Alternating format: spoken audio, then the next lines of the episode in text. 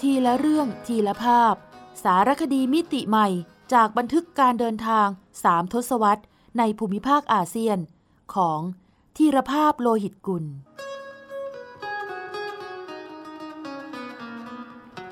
อ่านโดย สมปองดวงสวัย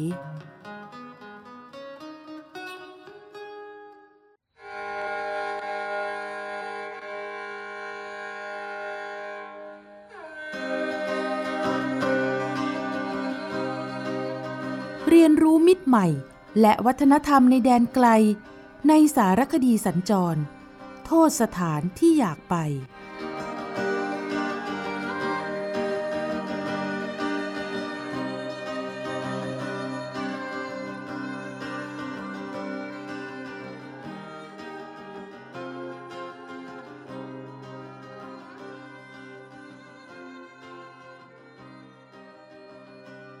อันมาตีสีลูกกวาด มอสโกแห่งเอเชีย ระยะเวลาเพียง 17 ปีที่ได้สูดกลิ่นอายของเอกราชและอิสรภาพ จึงนับว่าน้อยนิดเมื่อเทียบกับเวลาเกือบ 200 ปี ที่อยู่ใต้ร่มเงาจักรวรรดิรัสเซีย และสหภาพโซเวียต จึงไม่น่าแปลกใจที่ชาวคาซักส่วนใหญ่พูดภาษารัสเซียทำให้ตรกกะ ภาษาอังกฤษใช้ได้ทั่วโลกใช้ไม่ได้เสมอไป เคยบ้างไหม ยืนอยู่ดีๆ แล้วเกิดอาการมึนงง ไม่รู้ว่าอยู่ที่ไหนกันแน่ อาการนี้เกิดขึ้นกับผมเมื่อวันที่ 25 กรกฎาคม 2551 จำได้ว่าวันนั้นตอนสายๆ ผมและเพื่อนร่วมทางจากรายการโทรทัศน์ โลก 360 องศา ออกเดินทางจากกรุงทาชเคนเมืองหลวงของอุซเบกิสถาน มุ่งสู่เมืองอัลมาตี อดีตเมืองหลวงของคาซัคสถาน และกล่าวได้ว่า เป็นหัวเมืองเศรษฐกิจของกลุ่มประเทศเอเชียกลาง แต่สิ่งแวดล้อมรอบกายผมเวลานี้ แทบไม่มีอะไรบ่งบอกความเป็นเอเชียแม้แต่น้อย เพราะที่เด่นตระหง่านอยู่เบื้องหน้าคือเซนคอฟ โบสถ์ในศาสนาคริสต์นิกาย Eastern Orthodox ที่มียอดโดมรูปหัวหอมสีทองอร่าม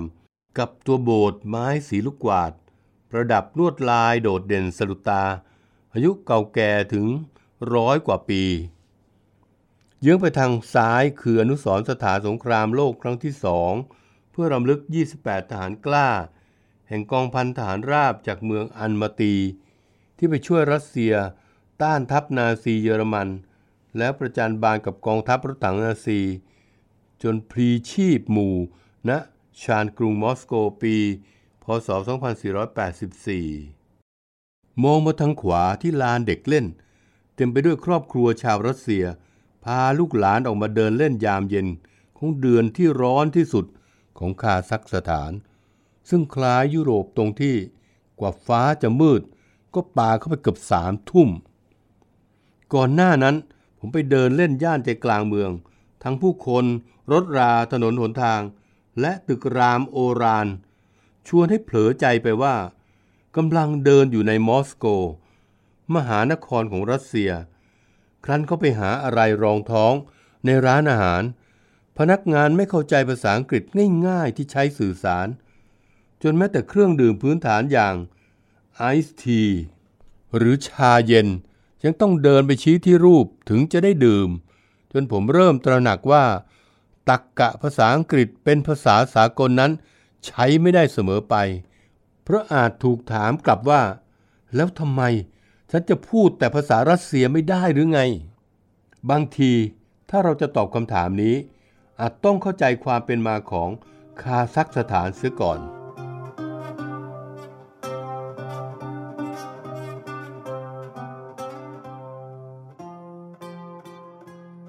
วันรุ่งขึ้น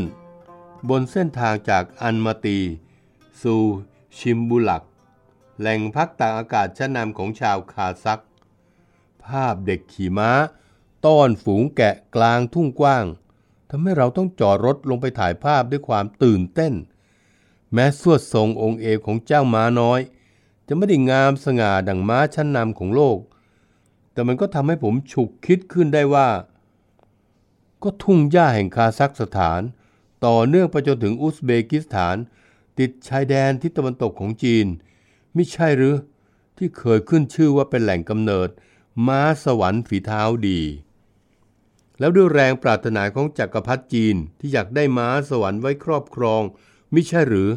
ที่ทำให้เกิดการค้นพบ เส้นทางสายแพรไหม เส้นทางการค้า และ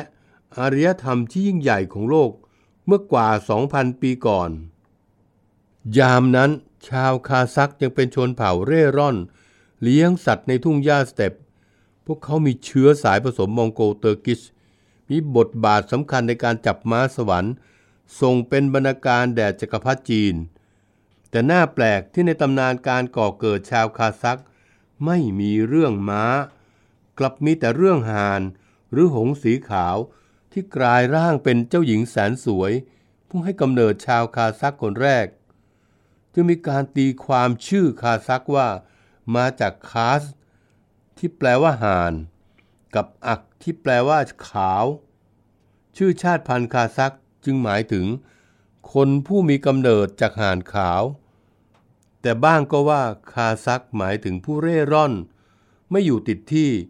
ตามวิถีชีวิตของชาวคาซักในอดีต ต่อมาเมื่อพวกอุซเบกเรืองอำนาจสมัยจอมคาน อมิติมู เมื่อราว 600 ปีก่อน ชาวคาซักต้องขึ้นต่อพวกอุซเบก จากนั้น ชาวคาซักพยายามแยกตัวเป็นอิสระ ได้ไม่นาน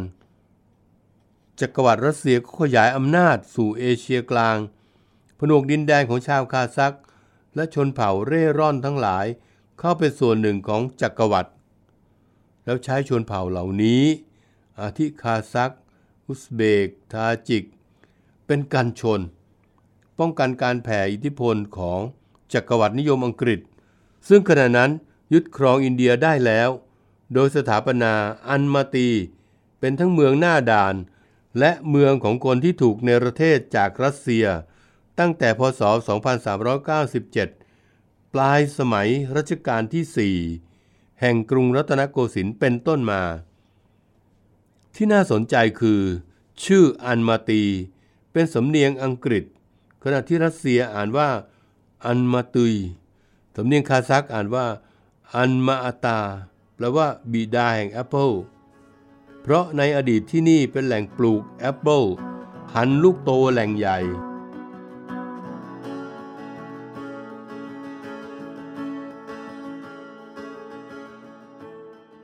จากนั้นเมื่อคอมมิวนิสต์โซเวียตภายใต้การนำของพรรคบอลเชวิก ปฏิวัติโค่นล้มราชวงศ์โรมานอฟสำเร็จ ในปีพศ 2460ได้จัดตั้งเขตที่มีชาวคาซักอาศัยอยู่มาก เป็นแคว้นคาซัคสถาน โดยมีอัลมาตีเป็นเมืองเอก และเมืองผ่านที่สำคัญของเส้นทางรถไฟ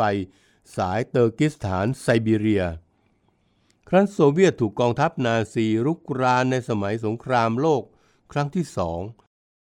โซเวียตยังได้ย้ายแรงงาน และฐานการผลิตอุตสาหกรรม จากภาคตะวันตกมาไว้ที่อัลมาตีด้วย ท้ายที่สุด เมื่อสหภาพโซเวียตใกล้ล่มสลายในปีพศ 2534 อันมาตีมีบทบาทในฐานะเป็นที่ประชุมผู้นำ 11 รัฐ ที่อยู่ภายใต้การปกครองของโซเวียต และต้องการแยกตัวเป็นอิสระ จนเป็นที่มาของคำประกาศจัดตั้ง เครือรัฐเอกราช ซึ่งมีกลุ่มประเทศเอเชียกลาง 5 ประเทศคือ อุซเบกิสถาน คาซัคสถาน ทาจิกิสถาน คีร์กีซสถาน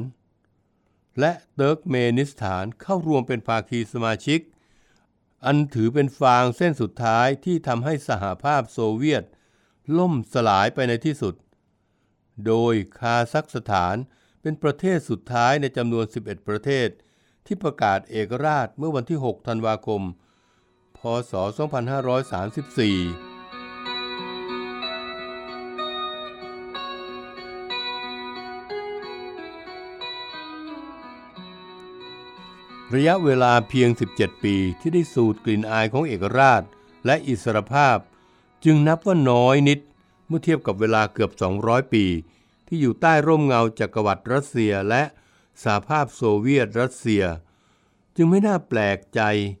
ที่ชาวคาซักส่วนใหญ่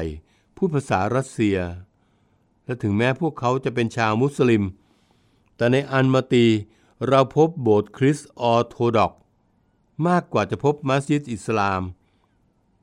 เดินเหินใจกลางเมืองรู้สึกเหมือนเดินอยู่ในมอสโก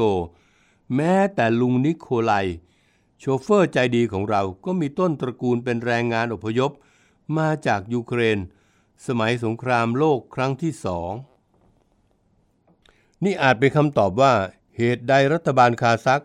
จึงยอมทุ่มงบมหาศาลในการย้ายเมืองหลวงจากอัลมาตี ที่เต็มไปด้วยผู้คนและสีสันวัฒนธรรมแบบรัสเซีย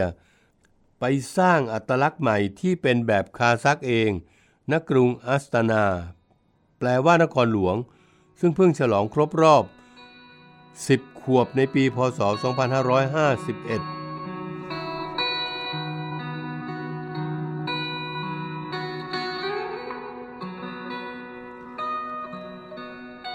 คาซัคสถานมีพื้นที่กว้างขวาง นับว่าใหญ่เป็นอันดับ 9 ของโลก แต่โชคไม่ดีนัก ที่พื้นที่ส่วนใหญ่เป็นทุ่งหญ้าและทะเลทราย จึงมีสภาพอากาศชนิดที่เรียกว่า แห้งแล้งแบบภาคพื้นทวีป ฤดูหนาวจะหนาวจัดถึงลบ 30 องศาเซลเซียส หน้าร้อนก็ร้อนจัดได้ถึง 35 องศา ความหนาแน่นของประชากรจึงไม่สูง พลเมืองทั้งประเทศเพียง 15 ล้านคน ซึ่งน้อยมากเมื่อเทียบกับพื้นที่ แต่ธรรมชาติไม่ได้โหดร้ายกับชาวคาซักจนเกินไป เพราะได้ประทานแหล่งน้ำมันในทะเลสาบแคสเปียนมาทดแทนทำให้คาซักสถานมีน้ำมันสำรองถึง 2.5%ของปริมาณน้ำมันโลก และคาดว่า ภายในปี 2560 จะติดอันดับหนึ่งใน 10 ผู้ส่งออกน้ำมันโลก ที่สำคัญคือ คาดหมายกันว่า ทะเลสาบแคสเปียน จะเป็นแหล่งสุดท้ายที่น้ำมันจะหมดจากโลกนี้ ยังไม่นับก๊าซธรรมชาติ แร่ธาตุอาทิ โครเมียม เหล็ก ทองแดง ทองคำยูเรเนียม หนุนส่งให้คาซักสถาน มีศักยภาพทางเศรษฐกิจสูงสุด ในบรรดากลุ่มประเทศ เอเชียกลางทั้ง 5 ที่เพิ่งได้รับเอกราชจากรัสเซีย ไม่น่าแปลกใจที่ค่าเงินเต็งเกของคาซัก จึงแข็งกว่าใครในย่านนี้ อาหารรองท้องมื้อแรกของผมที่อัลมาตี คือแฮมเบอร์เกอร์ไก่2ชิ้น มีมูลค่าถึง 1,100 เต็งเก คิดเป็นเงินไทย 280 บาท ขณะที่ชามะนาวแก้วนั้น ราคา 600 เตงเกหรือ 150 บาท และค่าห้องน้ำที่ตลาดชีละ 30 เตงเก หรือราว 7 บาท ตามอัตราแลกเปลี่ยน 1 บาทต่อ 4 เตงเก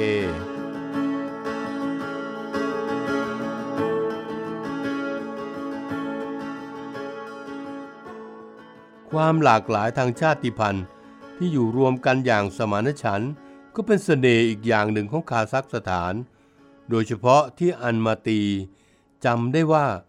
เพียงครึ่งวันแรกที่ผมสัมผัสอดีตเมืองหลวงแห่งนี้ ผมได้พบ reception สาวชาวรัสเซีย โชเฟอร์ชาวยูเครน ผู้อำนวยการตลาดสาว ชาวคาซักผู้เอื้ออารีให้เราถ่ายทำสารคดีอย่างสะดวกสบาย รวมทั้งพ่อค้าผลไม้ ชาวทาจิก และหนุ่มสาวลูกครึ่งรัสเซียน คาซัก ที่ถนนอาราบัตเราแทบไม่พบอะไรที่บ่งบอกว่า พลเมืองประเทศนี้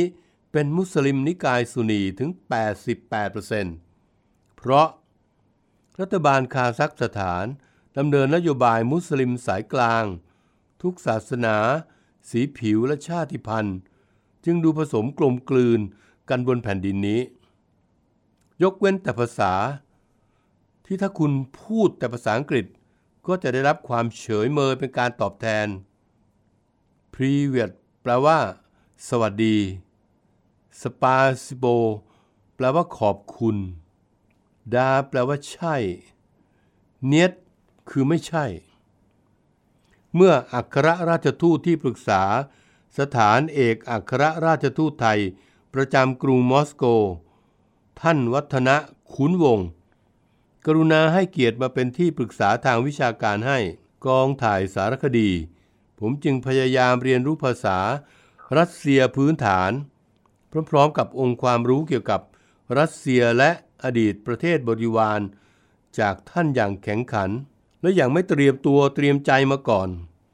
ด้านหนึ่งอาจเป็นความบกพร่องของผมเอง ที่ทำการบ้านมาไม่ดีพอ แต่อีกด้านหนึ่งก็สะท้อนความจริงว่า เรารู้จักเพื่อนบ้านในภูมิภาคเอเชียกลางน้อยมาก เห็นได้ชัดจากการที่มีชาวคาซัก เดินทางมาเที่ยวไทยในปีพศ 2550 ถึงกว่า 20,000 คน แต่มีคนไทยไปเที่ยวคาซัคสถานเพียง 118 คน อีกทั้งแอร์อัสตานายังมีเที่ยวบินตรงจากอัลมาตีสู่กรุงเทพ สัปดาห์ละหลายเที่ยวบิน และชาวคาซักก็เช่นเดียวกับชาวอุซเบกิสถาน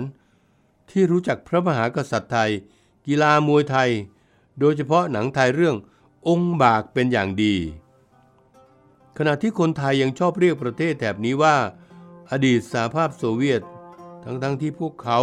ประกาศตัวเป็น เครือรัฐเอกราชมานานแล้ว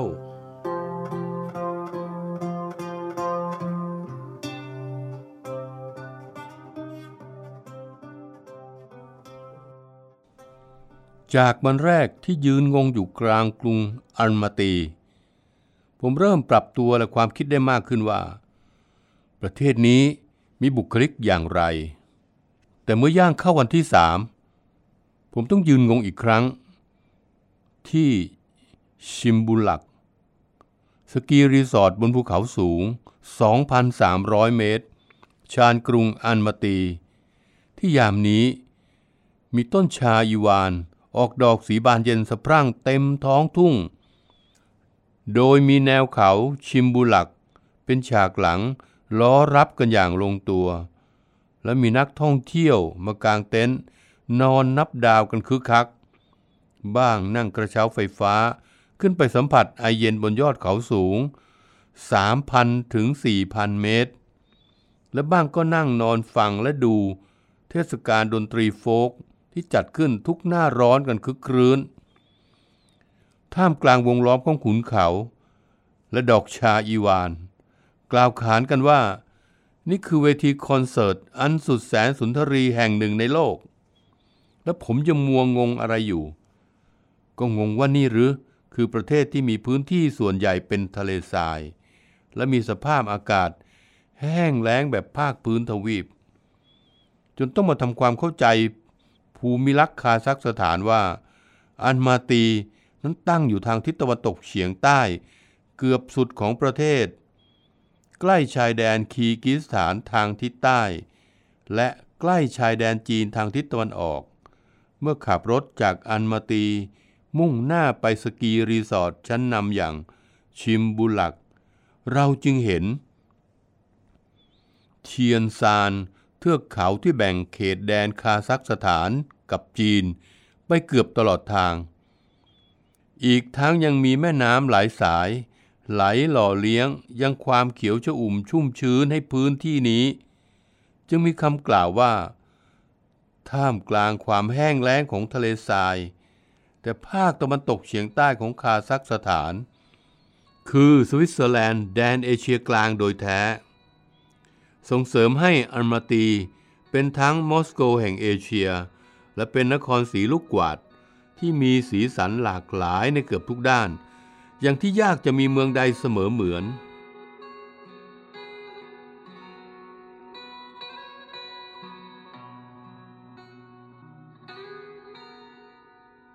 สถานที่สำคัญในอัลมาตี อัลมาตีมีแหล่งท่องเที่ยวหลากหลาย ทั้งทางธรรมชาติ ศาสนาและศิลปวัฒนธรรม อันเปี่ยมด้วยสีสันดังสีลูกกวาด แต่ที่ไม่น่าพลาดชมคือ 1. สวนสาธารณะแพนฟิลอฟ ตั้งอยู่ใจกลางเมืองอัลมาตี มีสิ่งที่น่าสนใจคือ โบสถ์เซนคอฟ ออกแบบสร้างโดย A.P. เซนคอฟ ในปีพศ 2447 ในยุคที่คาซัคสถานเป็นส่วนหนึ่งของจักรวรรดิรัสเซีย ในระยะแรกใช้เป็นพิพิธภัณฑ์และห้องแสดงดนตรี เป็นสิ่งก่อสร้างในสมัยพระเจ้าซาร์นิโคลัส ไม่กี่แห่งที่รอดพ้นจากแผ่นดินไหวครั้งใหญ่ ในปีพศ 2454 ภายหลังคาซัคสถานประกาศเอกราช ในปีพศ 2534 มีการปรับเปลี่ยนเป็นโบสถ์ในศาสนาคริสต์นิกายอีสเทิร์นออร์โธดอกซ์ที่มีจุดเด่นตรงยอดโดมรูปหัวหอม กับตัวโบสถ์ไม้สีลูกกวาด และเปิดให้คริสตศาสนิกชน สักการะ ได้ตั้งแต่ปีพศ 2538 ตราบจนวันนี้ ภายในสวนแพนฟิลอฟ ยังมีอนุสรณ์สถานรำลึกทหารกล้าในสมัยสงครามโลกครั้งที่สอง ที่ซึ่งเปลวไฟแห่งการรำลึก ในกระถางคบเพลิง ยังโชติช่วงชั่วนิรันดร 2. โบสถ์เซนต์นิโคลัส โบสถ์ไม้สีเทอร์ควอยซ์ในศาสนาคริสต์นิกายอีสเทิร์นออร์โธดอกซ์ที่มีจุดเด่นตรงยอดโดมสีทอง รูปหัวหอม อายุร้อยกว่าปี เพราะสร้างในพศ 2452 เคยถูกใช้เป็นคอกม้าของกองร้อยทหารม้า ในสมัยบอลเชวิกเรืองอำนาจ ก่อนจะเปิดเป็นโบสถ์คริสต์อีกครั้งในราวปี พศ 2523 ถนนอารบัตย่านการค้าทันสมัย และบรรยากาศถนนคนเดินแหล่งนัดพบของคนหนุ่มสาว แห่งยุคสมัย คล้ายเซ็นเตอร์พอยท์ที่สยามสแควร์ 4. กรีนบาซาร์ ตลาดกลางกรุงอัลมาตีไม่ไกลจากสวนแพนฟิลอฟ มีผักผลไม้สดและแห้ง ถั่วนานาชนิด และสรรพสินค้าให้เลือกชมและช็อป 5. กระเช้าลอยฟ้าที่ก๊อกโตเบ ชมทัศนียภาพเมืองอันมาตี จากก๊อกโตเบหรือเนินเขาเขียวที่ความสูง 327 เมตร ซึ่งเป็นที่ตั้งหอคอยโทรคมนาคม หากไม่นั่งกระเช้าลอยฟ้า ก็สามารถขึ้นไปชมวิวได้ 6. อนุสาวรีย์แห่งเอกราช ตั้งอยู่ณจัตุรัสใหญ่ทางทิศใต้สุดของเมืองอันมาตี มีจุดเด่นที่เสาหิน ประดับยอดบนสุดด้วยรูปปั้นมนุษย์ทองคำยืนอยู่บนปีกเสือดาวหิมะ เพื่อรำลึกถึงเอกราชที่ชาวคาซักต่อสู้จนได้มาในปี พศ 2534 และรำลึกถึงการค้นพบ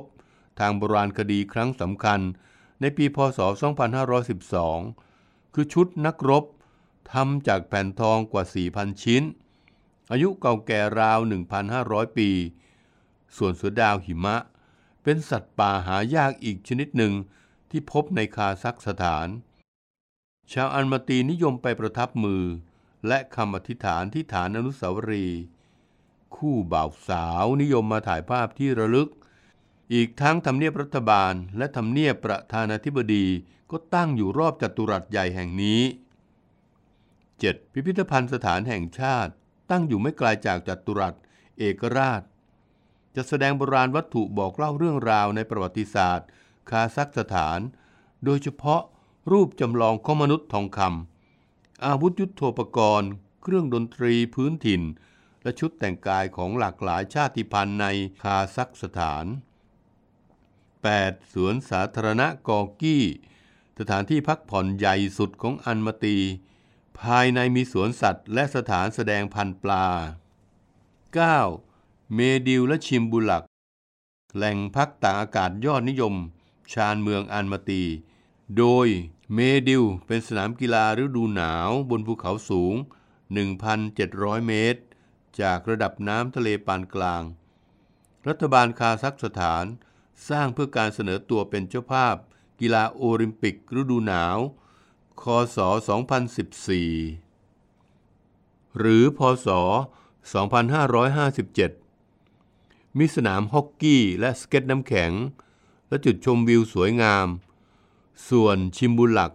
เป็นสกีรีสอร์ทใหญ่สุดในเอเชียกลาง ตั้งอยู่บนภูเขาสูง 2,300 เมตร ระดับน้ำทะเลปานกลาง ในฤดูร้อนเป็นจุดชมวิวภูเขาและดอกไม้ ตระการตา และมีเทศกาลดนตรี ครึกครื้น 10. อุทยานแห่งชาติตรูเก้น ชานเมืองอันมาตี มีน้ำตกลำธารสวยงาม ชาวคาซักนิยมไปพักผ่อนปิกนิก หรือค้างแรมในกระโจม ย้อนยุคบรรพชนคาซักสมัยที่ยังเร่ร่อน เลี้ยงสัตว์ ไม่ไกลกันยังมีฟาร์มปลาตรูเก้น ที่ชาวอันมาตีนิยมพาครอบครัวไปตกปลา แล้วนำไปทำเป็นอาหารกลางวัน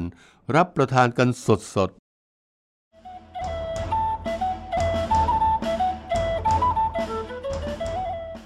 อกแซกอาเซียน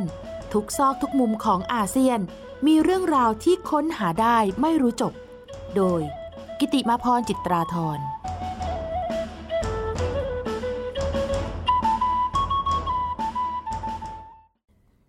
นิทานพื้นบ้านยอดนิยมที่จัดเป็นวรรณกรรมคลาสสิกของชาวลุ่มน้ำโขง คือสังสินชัย หรือสินใสถูกนำมาทำเป็นบทเพลง ละคร หนังสือนิทาน จิตรกรรมฝาผนัง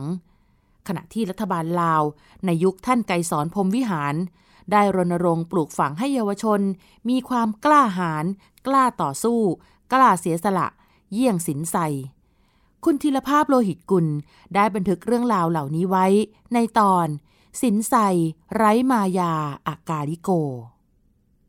แต่ก่อนนั้นคำว่าบ้านๆมีความหมายในเชิงดูถูกกันว่าเชยล้าสมัย เหมือนอยู่บ้านนอกคอกนาทว่า เดี๋ยวนี้อะไรที่บ้านๆกลับกลายเป็นเสน่ห์ เป็นตัวของตัวเองไม่ซ้ำแบบใคร อย่างนักวอลเลย์บอลหญิงทีมชาติไทย เวลาอยู่นอกสนาม พวกเธอแทบไม่ต่างจากสาวไทยบ้านๆที่รักสวยรักงาม ชื่นชอบตำปูปลาร้าเป็นชีวิตจิตใจ ใช้สรรพนามแทนตัวว่าหนู แต่ขอโทษ เวลาที่อยู่ในสนามลีลาการตบของพวกเธอสนั่นวันไหว ขนาดคว้าแชมป์เอเชีย พร้อมตั๋วไปชิงแชมป์โลกอย่างที่ทราบกันดี ผมเลยให้สมญานามพวกเธอว่า สาวบ้านๆระดับโลก วันก่อนผมสัญจรไปร่วมเสวนา ประชาคมอาเซียน ที่คณะศิลปกรรมศาสตร์ มหาวิทยาลัยขอนแก่น เสร็จแล้วมีเวลาเหลือสักสองชั่วโมง ก่อนกลับกรุงเทพ ผู้จัดงานถามว่า อยากไปเที่ยวชมสถานที่ไหนเป็นพิเศษไหม ผมตอบอย่างไม่ลังเลใจเลยว่า อยากไปชมภาพจิตรกรรมฝาผนัง หรือที่ชาวอีสานเรียกว่า ฮูบแต้ม เล่าขานนิทานพื้นบ้าน เรื่องสินใสหรือสังสินชัย อันลือเรื่องของขอนแก่น ผมตอบอย่างไม่ลังเลใจเลยว่า อยากไปชมภาพจิตรกรรมฝาผนัง หรือที่ชาวอีสานเรียก ฮูบแต้ม เล่าขานนิทานพื้นบ้านเรื่องสินไซหรือสังสินชัย อันลือชื่อของขอนแก่น ด้วยเหตุผลสำคัญ คือเป็นฮูบแต้มแบบบ้านๆ จากฝีมือช่างพื้นบ้าน แต่เป็นที่ยอมรับกันว่า สวย คลาสสิก และมีดีไซน์เป็นเอกลักษณ์ยิ่งนัก ทุกวันนี้เป็นสถานที่ต้อนรับอาคันทุกะ ผู้มาเยือนขอนแก่นได้อย่างวิเศษ สิม หรือโบสถ์วัดชัยศรีตั้งอยู่หมู่ที่ 8 ตำบลสาวัตถี อำเภอเมืองขอนแก่น ห่างจากตัวเมืองไปราว 20 กิโลเมตร องค์สิมมีอายุ 113 ปี สร้างในปีพุทธศักราช 2443 จุดเด่นอยู่ที่ผนังด้านนอก ประดับหูปแต้ม เล่าเรื่องสินไซ ฝีมือช่างชาวมหาสารคาม นามว่า ช่างทอง ทิพชา และคณะ เส้นสายลายแต้มบ่งบอกว่า เป็นศิลปะไร้มายา คือไม่ติดอยู่ในกรอบวิชาการศิลปะสำนักใดเลย ออกมาจากฝีมือและใจบริสุทธิ์ของช่างบ้านๆ แต่รวมๆแล้วดูดี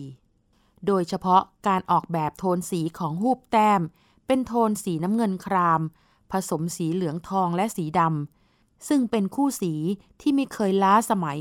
เข้าขั้นคลาสสิกอย่างไร้การเวลา ผมตั้งข้อสังเกตว่าการที่ช่างพื้นถิ่น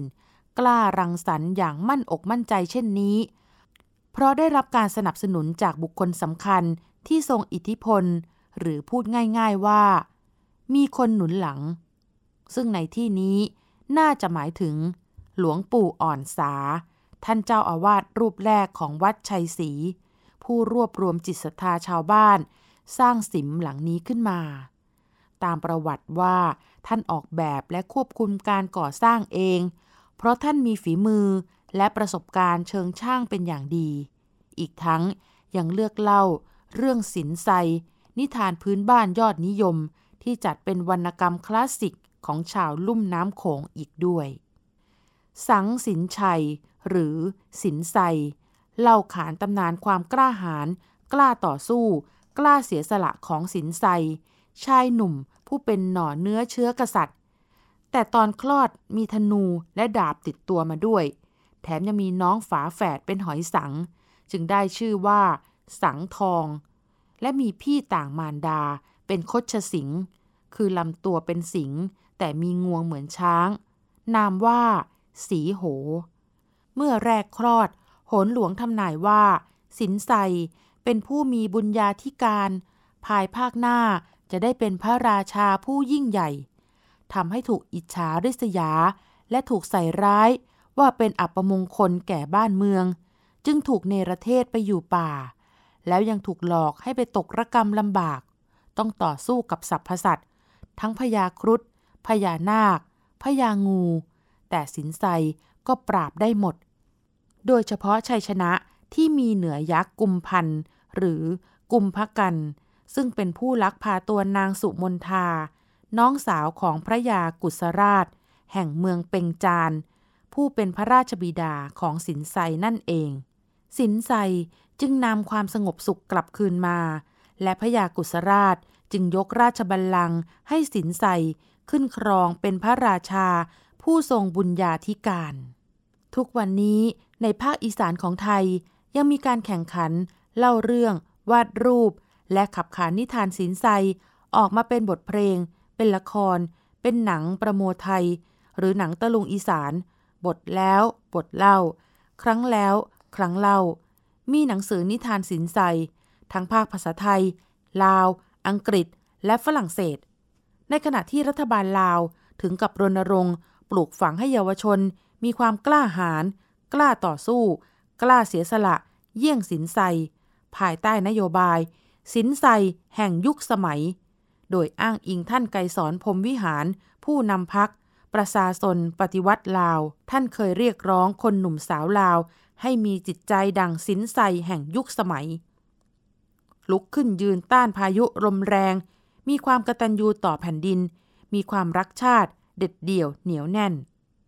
สินไซแห่งยุคสมัย ในฐานะอุดมการชาติลาวใหม่ ประกาศให้โลกได้รับรู้เป็นครั้งแรก ในพิธีเปิดเวียงจันเกม 2009 หรือ 4 เกมครั้งที่ 25 ที่ลาวเป็นเจ้าภาพ ซึ่งนอกจากจะมีเยาวชนลาวนับพันคน ออกมาอวดลีลาท่าเต้นมวยลาว ภายใต้ชื่อชุด สินไซแห่งยุคสมัยแล้ว จุดเด่นยังอยู่ที่การจุดคบเพลิงด้วยธนูไฟ ซึ่งถูกเข้าใจว่าเป็นพระรามแผลงสอนในมหากาบรามเกียรติ์บางก็ว่าเป็นการเรียนแบบการจุดคบเพลิง ในกีฬาโอลิมปิกที่สเปน แต่แท้จริงแล้ว โพชัย อาภัยลาดนักกีฬาวูซู ทีมชาติลาว เจ้าของเหรียญเงินเอเชียนเกมส์ 2006 ที่กาตาร์สวมบทเป็นสินไซแห่งยุคสมัย ยิงธนูไฟ จุดคบเพลิง แทนคำประกาศว่า สินไซคือฮีโร่หรือวีรชนของคนลาว และชาวสองฝั่งโขงอย่างแท้จริง จึงไม่น่าแปลกใจ ที่ตลาดเพลงลาวยุคใหม่ จะมีแรปสินไซฮิปฮอปสินไซประกอบท่าเต้นบีบอยหรือเบรกแดนซ์ให้ได้ยินกันอย่างกว้างขวางในวันนี้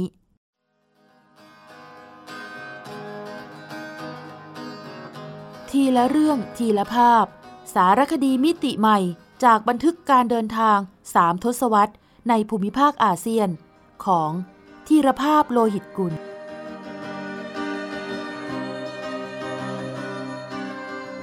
สร้างสารรค์ดนตรีโดย นิพนธ์เรียบเรียง และสิบประกรณ์พันธุวงศ์